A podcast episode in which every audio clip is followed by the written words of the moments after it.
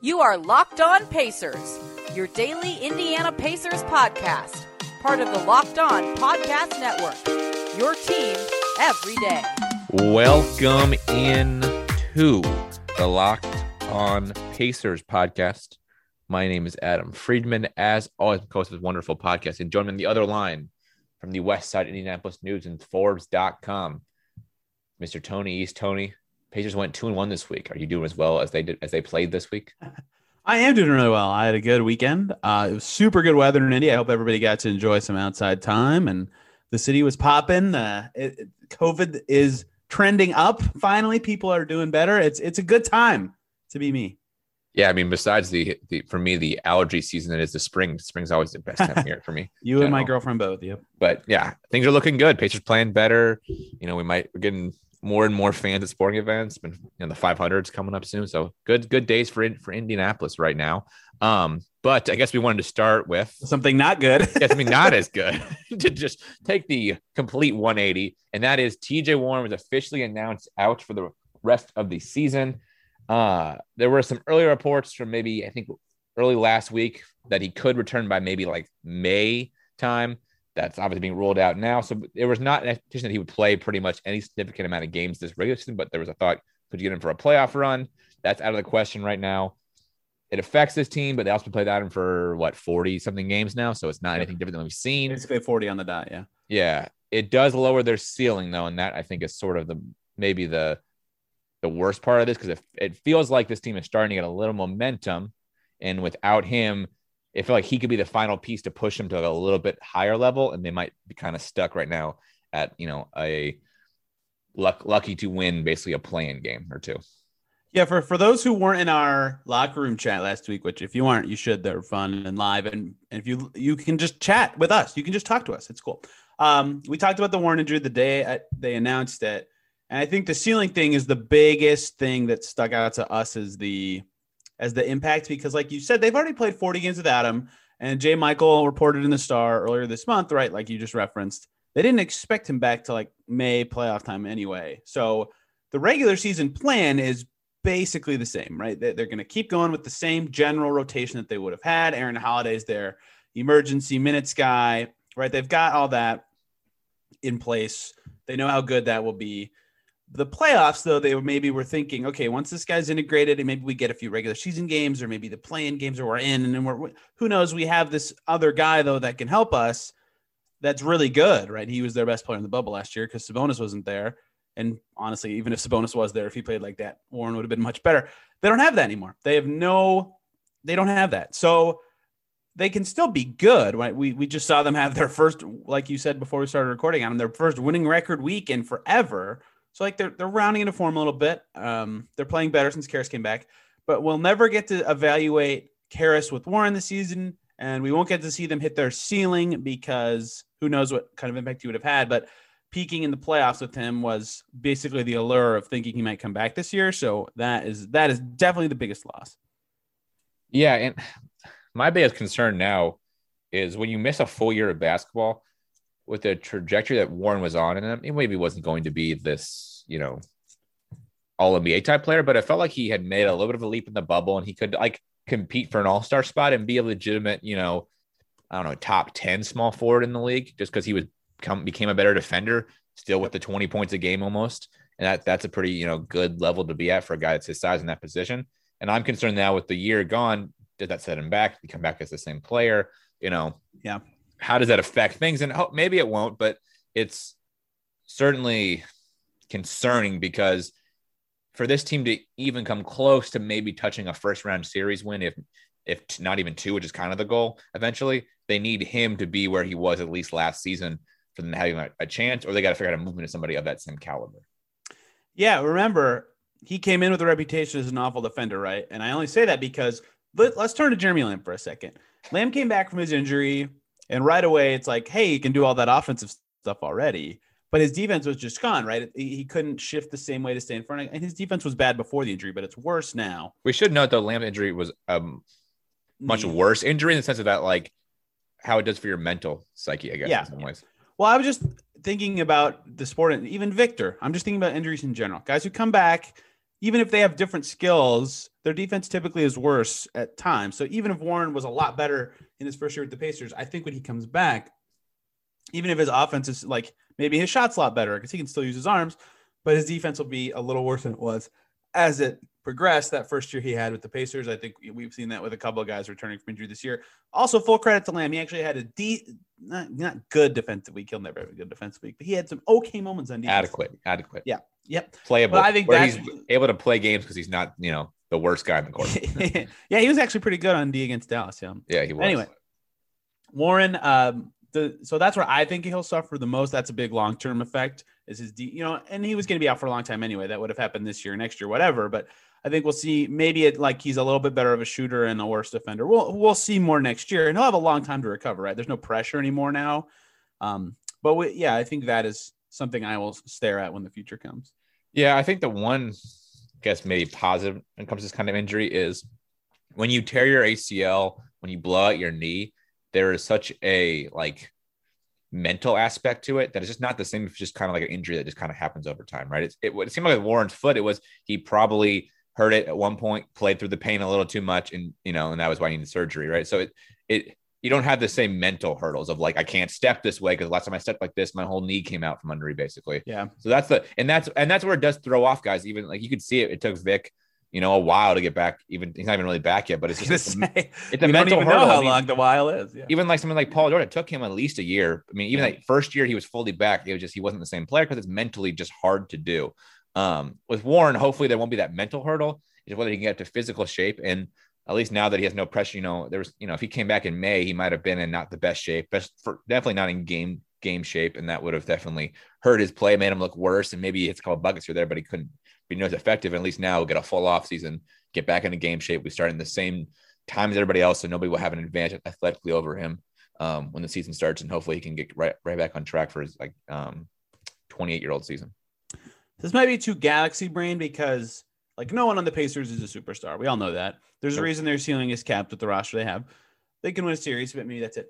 But this might be too galaxy brain. But I wonder if the impact comes down to something like, say they hit the offseason and they go, well, we've never seen this roster with Warren. You know, let, let's keep him back and keep it together. Of course, that's what it is every year. yeah, it's, that'll be three years in a row, right? No Sabonis in the playoffs last year. No. Victor Some will get hurt next year. I mean, let's be real. I know, I know that it would be very frustrating, and I, I think that would be an ill-advised choice, right? Again, we know what the, the ceiling of these guys can be at this point, but you know, I think that that could be a ripple effect come the summer. Is that that's a, a spun excuse that comes out, and I, I don't think this was the case because, like we said, it didn't make a lot of sense to trade anybody specifically, but maybe it, it encouraged them a little more to hold on to McDermott because they announced it the same day as the trade deadline, and they made the decision to keep him out for the season, like not long before the deadline, maybe even that day.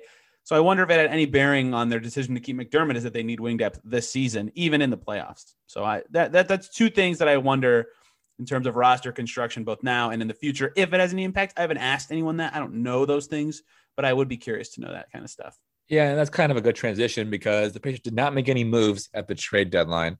Um, that Warren became just maybe I would say it felt like what minutes after the deadline ended, maybe an hour or two. No, it was way later because LeQ waiver was two hours after, and the LeQ waiver came before the Warren announcement. But the Warren Warren whatever announcement came before we went on locker room, which was like That- three after the deadline. Anyway, it doesn't really matter the timing it at this point. But um, the Pacers not making any moves to me signal that they think they have a roster that can uh, make the play in term at least, and maybe even push for a top six seed this year. Um, and that they feel like they can resign, like they care about trying to resign McDermott and McConnell. I don't, you know, this is what, I, it it seems signals like. to me they think they can make the playoffs. I agree with you there. Um, the only like it, signal about a player I like, I don't know the offers, right? So like I understand pe- people are saying things to me uh, on Twitter a lot, like it's it's terrible GMing to keep these expiring contract guys who aren't going to resign, blah blah blah. And like maybe they don't resign, and then it's a mistake. Maybe they do want to resign the guy and they didn't trade him. We don't know that stuff. But the thing that I don't get about that kind of stuff is like unle- until we know what the offers were, right? If, if I had a list of all the Doug McDermott trade offers in front of me and I saw what they turned down, then I would have a great opinion of if they made the right choice or not. I don't know. You know what I mean? Like that's why I have trouble analyzing not trading guys because I don't know what the return would have been. If they got Yeah. a first round offer for either McConnell or McDermott, they turned it down.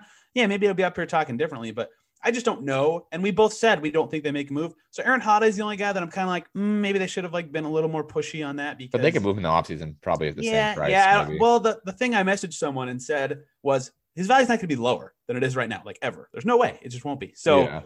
But there's no reason to to be aggressive, like I just said. But I thought maybe he'd get moved because he's out of the rotation. But I, again, I don't know what the offers were, and I didn't think they'd do a move anyway. So I, I think it makes sense. Yeah, I mean, the thing to remember too is most of the top teams have gotten rid of all their first round picks. I mean, most of them are gone. Right. I mean, the Nets don't have any, the Bucks don't really have any, um, Lakers don't have any, Philly. Clippers don't have any, just Philly, right? Yep. And I, and that, at that point, we're talking about the 30th overall pick, the 29th overall pick.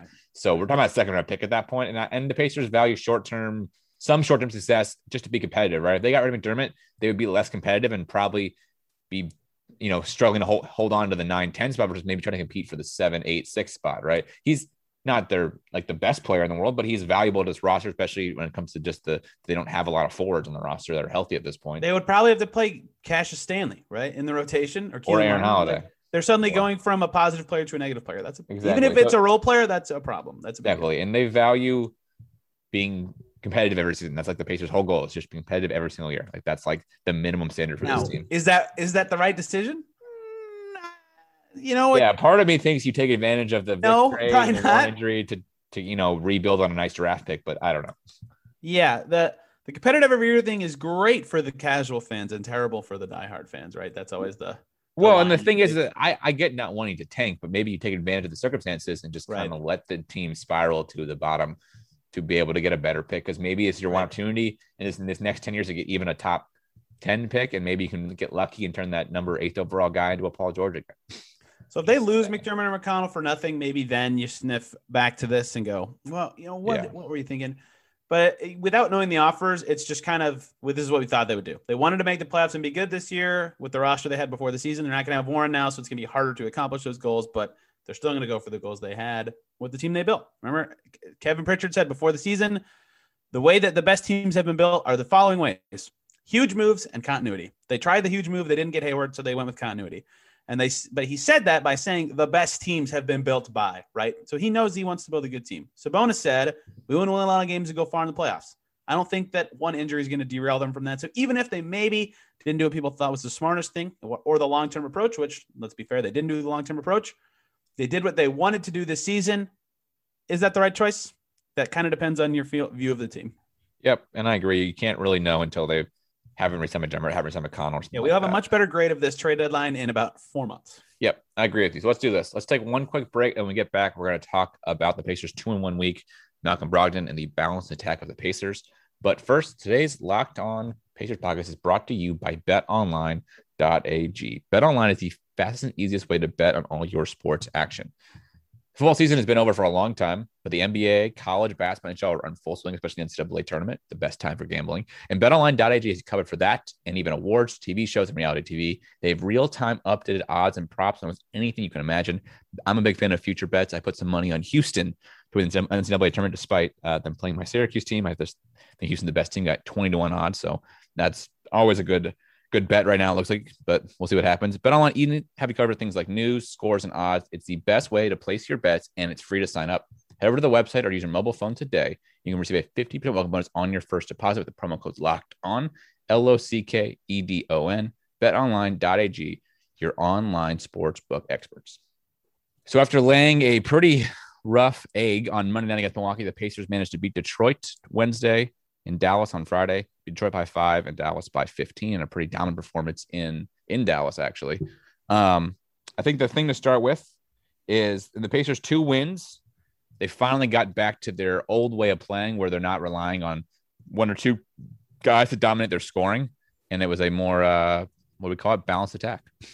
Yeah, I, w- I mean, even it, that stretches back even to like the Miami games, but we've been seeing this more recently from this team. I think the, the inclusion of Caris is a factor, but just in general, they've been more balanced, right? Detroit, they had Five Sa- guys in double figures. Justin Holiday, uh, Sabonis, yep, Caris, Brogdon, and Sumner all in double figures. Goga was a point away, whatever. At that point, basically double figures. Um, you know that they, they didn't play the greatest game that even that night, but they had a more balanced attack. They're able to go through Caris, so they're able to go through Brogdon, right? They don't have to force it through one guy as often as they've had at other times this season when they only have had one good creator on the floor, whether that be Brogdon or Sabonis or both sometimes. But you know, they ha- the uh, having more options, yeah, that helps those guys specifically, but it also helps everybody else, and I think that's helping with their balanced attack and having the right guys on the bench. It's helping those guys help each other. Then against Dallas, they had Sabonis at 22, Six. LeVert at 10. Yeah, you already got it. Six guys. And again, Turner had nine. That's basically double figures. I think both Heat games, they had six or seven in double figures. I'll double check that while you talk. But I think the balanced attack is part of what makes them look a little more hard to guard recently. Yeah, it, it feels like with McDermott back on the bench, you're just seeing better bench units, whether it's because you add McDermott and you're seeing the improvement of guys like Goga and uh, Sumner who are playing better. And maybe it's the McDermott they're creating more space or they're just stepping up into roles. It's probably some combination of both. But um, although McDermott missed the whole second half, I guess on uh, on Friday, but it just feels like they're the the bench unit feels a little better these past two weeks, let's say. And Caris has kind of kind of hit his more of his groove. It feels like, uh, and good. that's that's good. been a yeah, that's been a huge part of uh, kind of boosting this team into like relevant territory, right? I mean, you look at their nine games since the All Star break, besides the one where they got just blown out in Milwaukee because they're missing Brogdon and Turner, they have could have won every single other every single those games. I think they're four and three. So I mean, that's like it's not like they're being great, but they've played really good teams and been really competitive. I mean, outside of Detroit and Dallas, they played you know seven straight playoff game space or teams in the playoff race and you know the top four in the conferences, and we're competitive in each one of those. Look, I know that Dallas sucks without Luka, but like Porzingis is really good, and they still smoke that team. Like that's what you should do if you're a good team. You should smoke a bad team, and they did it. Um, the the Pistons game, you know what? They did not smoke a bad team, so they did not play. But game. they beat them. You just got to win those games. the Heat games, they had seven guys in double figures in both of those, actually. Nice. So uh, that is is also another tick and something that I just feel like this is, it's more like last year. Not that that's necessarily good or bad, but that's it makes them harder to guard when you have more balance of scoring. And one of the, we want to talk about two guys specifically who we feel like had good weeks, and one of the guys who's stepping up in the scoring department and was in double figures in two both wins this week, uh, and is part of the reason their attack's more balanced and looks awesome. Is Edmund Sumner? Edmund Sumner, Adam, we were right. We were right. We knew he was so good, and this was maybe not his coming out week because he's been in the rotation for a while, but this was pretty close to like the okay, like this guy's in your rotation. Like no, no matter what happens the rest of the season, he's in your rotation. He's that he's that good. He's been playing so well. Yeah. The problem always has been could he just stay healthy? Could he get enough like games under his belt in a row to actually like be out there? Right. I mean, he just yep. broken hand last year, ACL another time. I mean, it's just injury after injury for him. Um, but once you um, once he's basically been healthy this entire year, right? Yeah, he hasn't had a major injury this year. He's you know been in and out of the lineup at times, but they don't want to play him or not. But when I started consistently playing him over the last 15 or so games, he's been really solid. I mean, since they they started playing him regularly um, when they played Golden State at home on the 24th of February, and in those 15 games um, over that stretch, he's shooting 50% from the field and 44% from three and 90% from the free throw line, averaging 7.3 points per game. I mean, that's like for a bench player, that's amazing. And then you add the fact that he actually can play defense because he's you know, yeah. athletically on a, like you watch him play and he reminds me athletically of where Vic was that one year where he just like moves at a different pace in the rest of the court. I mean, he just when they push with him, he can't do all he, the other stuff, but no, no, no, but he can fly. Now he can't right. close around the rim. Like Vic could close and pull a stop on himself and Bladen almost every time in this like, I mean, almost like Russell Westbrook unbelievable way. But he's just on a whole another athletic level than everybody else. And he's shooting better. And so, and it, you add those combinations together and it makes for a guy who's probably going to play more and more minutes. I mean, we're seeing him play about 15 a game now. He played 18 against Dallas. I imagine if he keeps playing this, we might see him play closer to 20 towards the end of the year. Yeah, McDermott's questionable Monday against the Wizards, which, by the way, questionable in the first game after a big injury like his probably means it's a short term thing. Anyway, if he doesn't play, Sumner will play a lot more. That was a big factor in his. Yeah, was it? A, it wasn't that big of an injury. It just turned his ankle pretty. He landed his ankle on somebody else's. Yeah, yeah. it's like a different color. Bjorkgren said at practice. Uh, okay, maybe. I mean, uh, is that major? or Is it just like just like a gross injury? I don't know. I feel like yeah. I don't know. Whatever. Yeah, the other thing for Sumner, like the athleticism's always been there. It's always been pretty clear that he can hang there, and his defense has been good. He just didn't have the offense, right? He could he could get to the ba- the basket in transition and score. That was it. In the half court, he was kind of useless. Well, in the G League, he hit 36% of six a game in 26 games in his sophomore year when he was on a two way. And then last year he had only two games, so I'm not going to go too much on those, but he hit 43%, right? So I always kind of thought he'd be a shooter just based off like a better shooter, not a good shooter, but like a better shooter than he was in the NBA based off his G League experience, right? And he was terrible from three. His first three years in the league. Now he's a, he's almost at 40% this year. I don't think that's going to hold, but I think we're seeing him actualize like some half court effectiveness. Like he skating around some picks too. So he's just he's finally putting it all together and they have a great rotation player there. That's been another big factor. Like uh, at the same time as Caris returning, Sumner being awesome again has been awesome. Yeah, and I think another guy I know we you we have another guy we want to talk about, but I think it's worth saying this might have been Goga's best week of his career. Yeah, he was also very good. Uh, 10 Both points, the floor for him too. yeah, 10 points, nine points, and six points, uh, including five blocks of those three games. I mean, he's just he's starting to, I think, start to have a better feel for the game. And uh, you as when you add the Sumner thing with that, they're starting to have like this kind of younger core starting to see it in some in a positive way where we haven't seen that many good young players uh, on this team in a long time. Yeah. All right, let's let's highlight the star of the team right now. Yes. You want me to do his stats over since the All Star break? Go crazy. They're awesome. All right. So he's averaging. So this is Malcolm. We didn't say his name. Yeah. averaging 22.4 points, five rebounds, and four and a half assists on 53.6% from the field, 51.7% from three, and 71% from the line. He's taking nearly 16 shots a game and nearly seven and a half threes per game on those percentages.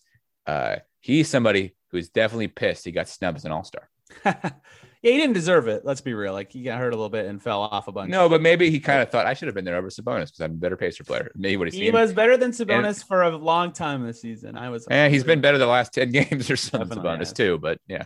So Brogdon has been the biggest Caris LeVert fan on the planet because even if it okay, so at the end of the Detroit game, we saw the inverse of the problem that we thought Caris would solve. We saw okay, Brogdon drives in a pick and roll with Sabonis. This is when they were up whatever one or two at the end of the game, and they cut that off. The defense sends the extra defender to cut off the roll, and they cut it off. And then Brogdon just goes okay, and he flips it to Caris LeVert, and he creates his own shot, and he buries a three. And it's like they didn't have that forever, right? Like the other flip side of what's helping Brogdon is this is what we talked about a lot is like Caris LeVert can dribble past the defender. And all of a sudden, Malcolm Brogdon, who's better off ball than on ball, not that he's terrible at either, can spot up. And he, you know, he's not going to shoot 52% from three for forever, like you said he is since the break, but he can get better looks like he was prior earlier in his career to be a more effective player as a Yeah, he's shooter. forty or- percent this year from three. Exactly. So he is the biggest Caris fan because it allows Brogdon to play in the way that Brogdon should play and not the way that he had to play given the Pacers roster. So yeah, he has been awesome since the break as both a result of great play from him, uh, except for Milwaukee. Uh, or no, I'm sorry, the second Miami game. Uh, and we'll forget about that one. But he's just been amazing. It's it's been ridiculous.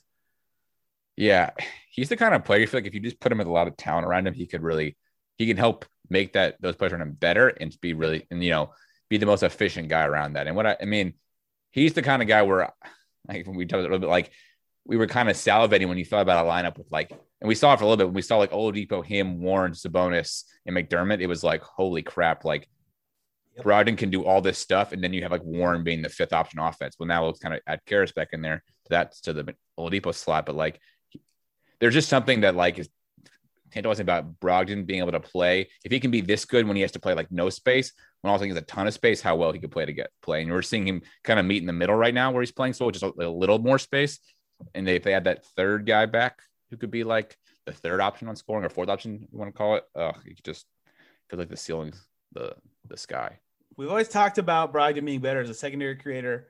And when he's in a lineup with McDermott and Justin Holiday and Miles Turner and Sabonis, he has to create everything. And now that now that Caris is back, that is not the case at all. And he's playing more with McConnell because McConnell's playing good too. Like there's just more situations where he can be that secondary guy, and he's killing it. So all the credit to him. Uh, as the Pacers are winning record since the All Star break and a winning record this week, he has been a huge reason why.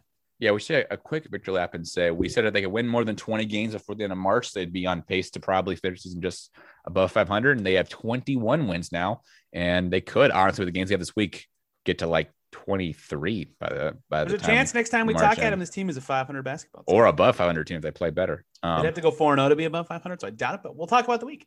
Yeah, well, eh, well, that all right, three one gets to 500, but yeah, um, just real update on the stage. Look like they are in ninth place, 21 23, sitting just two games back of the four seeded Knicks. So it is within range to get up to so gross. to a top four seed for sure. Anyways, let's take one more break and then we're going to preview this week's four games. But first, today's Locked On Patriot Podcast is brought to you by our wonderful friends over at Built Bar. We've been talking about Built Bar for a long time now. It's the best tasting protein bar on the market. It's low calorie, low sugar, high in protein, high in fiber, and has amazing taste. Tony and I have tried them both, or all of them, a bunch of them. We've sent a ton, ton of samples. We love them. They're a great protein bar if you're trying to kind of maintain or lose weight.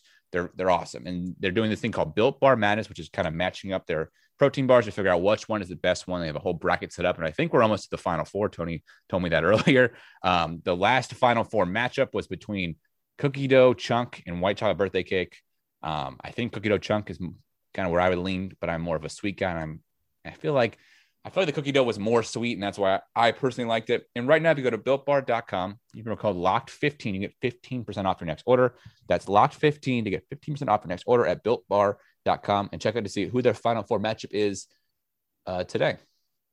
And we are also brought to you by rockauto.com, a auto parts store serving customers online for over 20 years. Go to rockauto.com right now to all the auto and body parts from hundreds of manufacturers. They have everything you need from engine control models to brake pads, tail lamps, motor oils, and even new carpet. Whether for your classic or daily driver, get everything you need in a few easy clicks delivered directly to your door. The rockauto.com catalog is unique and remarkably easy to navigate. Quickly see all the parts available for your vehicle and choose the brand, specification, and price that you prefer. Best of all, price at rockauto.com are reliably low and the same professionals and do-it-yourselfers. So why spend up to twice as much for the same parts? Go to rockauto.com right now. See all the parts available for your car or truck. Write locked on in the How to Hear Us About Us box so that they know that we sent you. Main selection, reliable low prices, all the parts car will ever need. RockAuto.com. So the Pacers have four games this week in their first matchup against Tony's former favorite team, Washington Wizards. The Wizards are, Tony, do you have their stats up? Of course I do. All right. me- 21st in offense, led by Bradley Beal and Russell Westbrook, although Russell Westbrook is also a cause of a lot of their offensive problems. 25th in defense, led by Bradley Beal and a lot of his defensive problems, although he tries, he's just not good at it. That gets them minus 4.7 net rating, which is 25th in the league. The Wizards gambled that trading for Russell Westbrook would make them great, and it has not. Yeah, and the big thing to note right now is Bradley Beal did leave Saturday's game against uh, when they played Detroit with a hip injury. Uh, he is questionable for Monday's game, right, Tony? Yes, him and So- McDermott both questionable. Yeah, well, I think I think one of the guys is more important to his team than the other guy personally. Um, and Hey, that is that's Bradley. praise for McDermott. Yeah, okay. And that is because Bradley Beal, if he was playing, if he does play, would be obviously the butcher of this game. He is a 31.3 point a game averager on 48% shooter from the field. Uh, he it's still so sad he's on this terrible team, frankly. Hey, hey, hey, hey. No, it's not. But- Okay, fine, whatever. But if if he does not play, I think the other butcher's Russell Westbrook, right? Or do you have somebody Kinda. else? Who else? I mean, do you pick somebody else if you think Here's the thing about Russ. He's averaging a triple double again, which is great. He also turns it over a ridiculous amount. He, like, like five times per game? it's it's in, if you watch the Wizards, like it's crazy sometimes. two to how one. quick- how quick it's crazy how quick the Wizards blow a huge lead. Like they'll be up, Okay. they'll, they'll be up 12. You'll blink or like go, you know, go heat up your coffee or whatever. You'll come back, they're losing. It's like they're so volatile because Russ is this turnover machine and they don't have anyone else who can create anything when Beal's out of the game, right? Especially because Bertans is hurt. They don't have any floor spaces either. So they're really limited on what they can do. And Russ, again, is a beast. He can do a lot of stuff, but he's also a super hard ceiling capper at his, Yeah, he's the- career. So He's the highest usage, highest turnover percentage player in the league. Like if you do the combination Yep. of both. So uh, the only other kind of butcher is uh, they just got Daniel Gafford, who's actually a pretty good backup center. Uh, so maybe he'll have a nice game. He had 13 points in his Wizards debut. But I was going to say Rui Hachimura. He can kind of do some interesting stuff with the ball in his hands, but he doesn't scare anybody. So uh, yeah, you kind of got to pick Westbrook if Bradley Beal doesn't play. Yeah, I think for the Pacers end of this, um, Feed Sabonis. yeah, say it probably comes down to the centers at the end of the day. And so Thomas Bryant's hurt. They don't have any centers after him. They're just they have a terrible big man rotation. That's why they traded for Daniel Gafford. Do I have to remind you? No one even knows who that is. He's actually an okay player again, but their center rotation just sucks. It's just terrible. yeah, so you pick Sabonis, I guess. I do. Yeah. All right. Well, I'll pick Turner because defensively, obviously, um, Westbrook likes to likes to live around the rim because he's, he's one of the worst three point shooters for the volume. Well, he's not shooting as much this year as he usually If does. Turner forces Russ to pull up three times this game, they, that, Exactly. You want to force if Russ just thinks a little bit about going to the rim, although that could go bad, it could turn into foul trouble for Turner because Westbrook's good at drawing contact and is not afraid of it at times. But uh, yeah, if he can force Russell to pull up shots, just a few, this should be especially that if Beal doesn't play an easy win for the Pacers. I think. the Miles is probably a good pick. The Wizards are fourth in two point attempts and first in free throw attempts per game in the league, right? So they drive a ton. They try to get to the line, and Beal and Russ are good at it. Uh, and a lot of their guys are, are more interior based, but they suck at threes, right? So if Turner can either force them to pull up a little bit so they're not fouling, or they don't foul in general, which Turner sometimes can have a problem with, then they'll probably win because the Wizards aren't a good shooting team. And Yeah, I think those- the Pacers will win, especially if Fields doesn't play. Yeah, and but also the Wizards are giving up the most points per game. Just saying, so we might see another balanced attack. Yeah. so another uh, six guys in double digit points. Um, all right, so it gets a little harder after Wednesday, but uh, or after I'm sorry, after Monday. That's because Wednesday they take on the Miami Heat. Is this their third time playing the Heat, or is it the In a month. Yep. Third? Do they play them another time, or is this the last match for the year? This is their last matchup of the year. All right, so they have won the season series against the Heat. Yay! Um, yeah, that's actually Heat's- important. That actually could be important. Yeah. So what what are the Heat's numbers, Tony? Well, I will tell you that they are 24th in offense and seventh in defense for a net rating of 22nd. They're 22 and 24. Uh, remember, they won the day before or three days before they played the Pacers. They won. It was their fifth win in a row and like 12th or 13th. Okay. They the have last win since then. they are currently on a six game losing streak. Uh, and they just traded away Avery Bradley and Kelly Olynyk out of their rotation for Victor Oladipo. This could be Vic's return uh, to Bankers Life for the first time since the trade. Although he is not playing in the Heat's Monday game against the Knicks, he's ill. I think he's actually uh, one of his be- Scott Agness tweeted that one of his really good friends from I, his IU days died, or, and so he's been traveling because of that. So who knows when he can actually return? Maybe he'll have health and safety protocol issues as well. So who knows if Vic will actually play? But his Heat will be playing that day, and they'll have if Vic doesn't play a shortened rotation without Avery Bradley and Kelly Olynyk. Yeah, Anyway. I mean, not that. Not that those two guys are like you know superb players, but the Heat are not playing well, and the Pacers have an opportunity to Nope. to really really get them payback for last year's playoff. Here's what's going to Uh, happen: the Pacers yeah. are going to catch the Heat when they're on fire, and then go on the road and somehow beat them twice, and then they're going to catch the Heat when they're doing awful and just get rolled over at home. It's just it's just how the Pacers are, right? We know it's going to happen. Yeah. So butcher wise, are you are you a Bam or Butler fan? I picked first last time. Neither of them were like so impressive in the two games they played in Miami. Um, Dragic was the most impressive player, like compared to my expectations in that series. He only played the first game and then got hurt. So I would think to pick Dragic here, but Bam was really good in the first half of that first game, and I think I don't know what got him out of his game, and they were they weren't going to him as much at times. So I think I'll pick Bam. Um, I always forget that he has a little like disdain for Myles just because Myles got a spot on the Team USA over him. Oh, Um, interesting. a few years ago. Yeah, I don't know. Yeah, okay, 20 points and 8 of 11 that first game. So I'll pick Bam just because he likes to get up in, games against. Oh, he had 20. Okay, he did a lot better than I remember. You know that maybe that says more about him that he had 20 and 29 and I don't remember it that well. But yeah, I He had 29 in the- in the second game.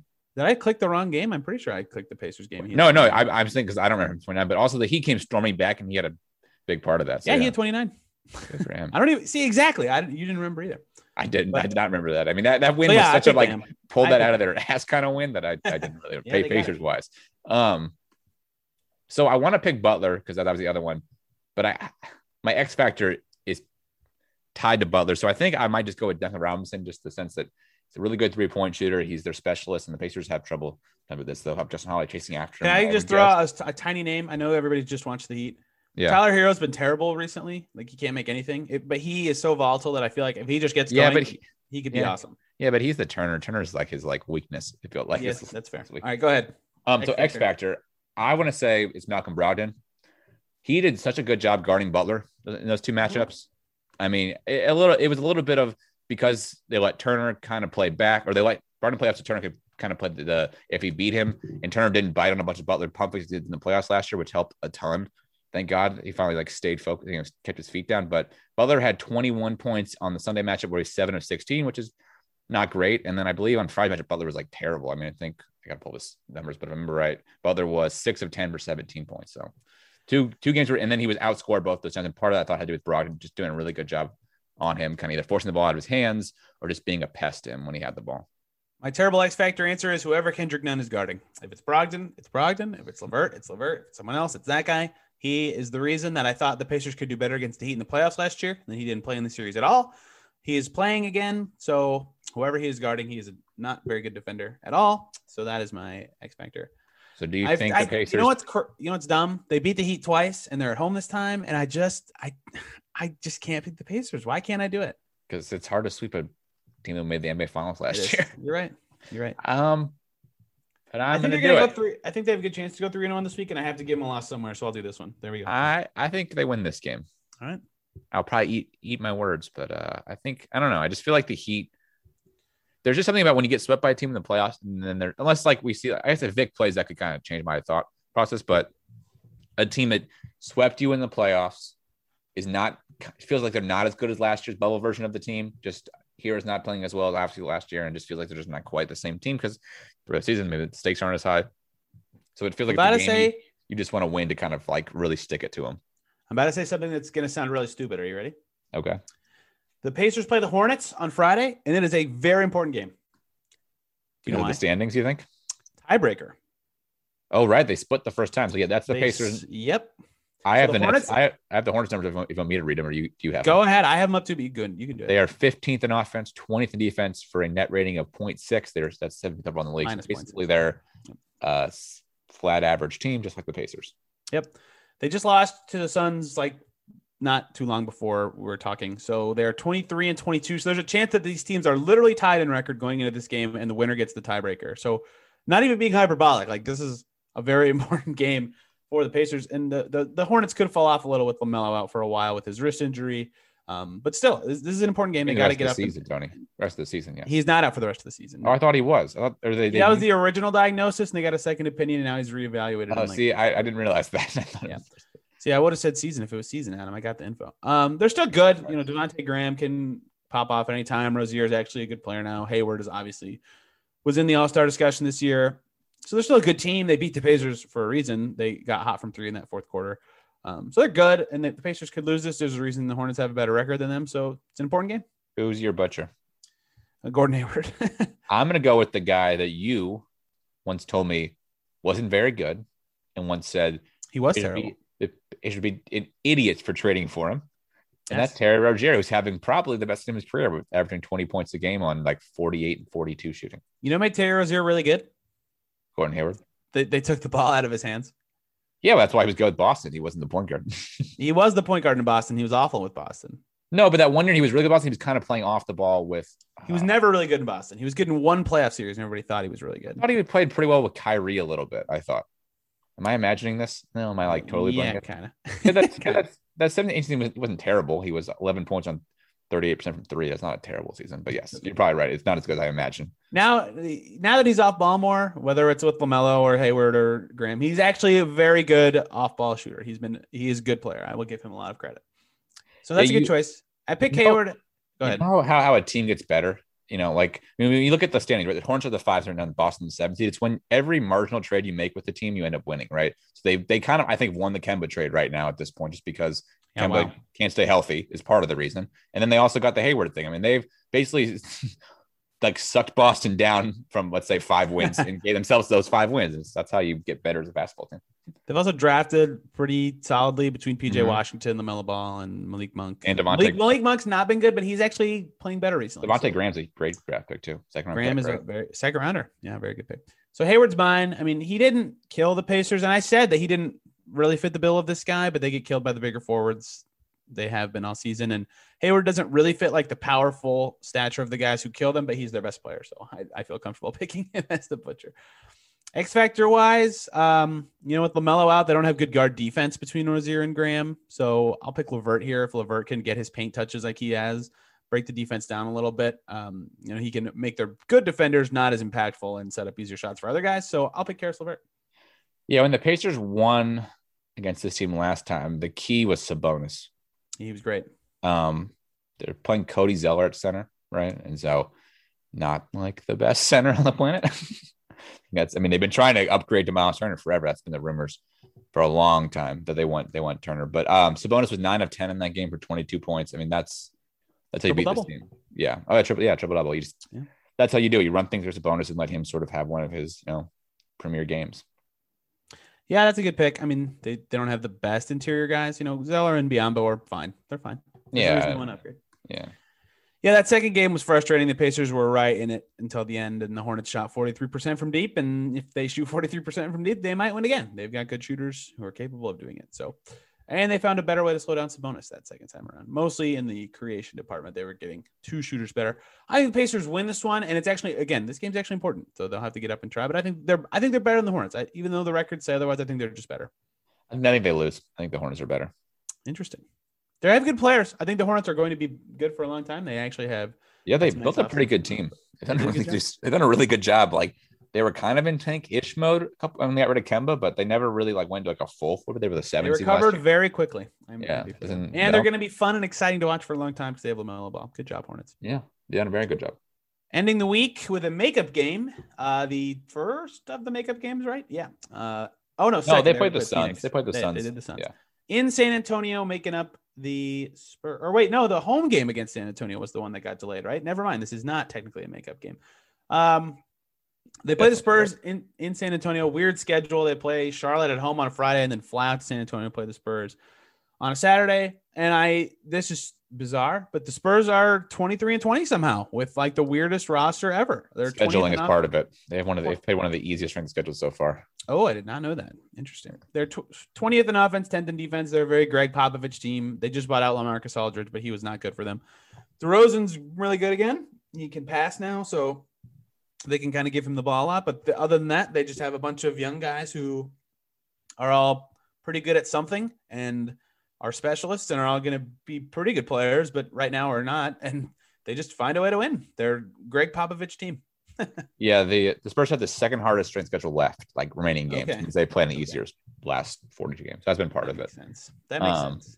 Yeah, like like Jakob Poeltl, I like him, but like Jakob Poeltl, he's fine. Lonnie Walker, same deal. He, he's okay. You know, Derrick White is pretty good. Keldon Johnson's pretty good. He's he's gonna be my butcher.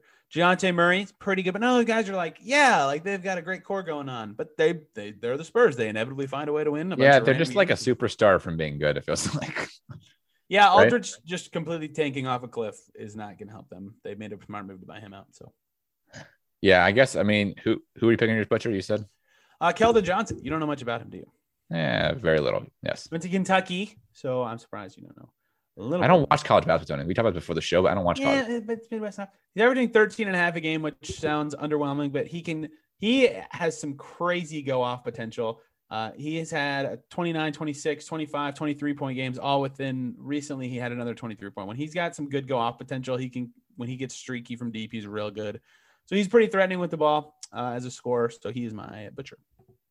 Yeah, mine is a guy who I've actually liked who's finally, I don't know what the right way to put it. and I don't call it call it breaking out, kind of just that breakout year, but finally kind of had put two or two good years together, and that's DeJounte Murray, who's playing very well, Good 15 and a half points per game. Um, he's just one of those like, I don't know, one of their like four guards that are pretty decent this year. You had him, Lonnie Walker, Rosen's not great, but been pretty good. I mean, they just got a lot of good guards, and he's one of them, and I think he's got the potential to be kind of the a guy to score 20 on them, on the Pacers at least. Yeah, he's definitely got a lot of potential. He's a good defender. He he's always underwhelmed me for some reason, but he's he's good. And like obviously neither of us picking DeRozan is cutesy. Like DeRozan's amazing, you know.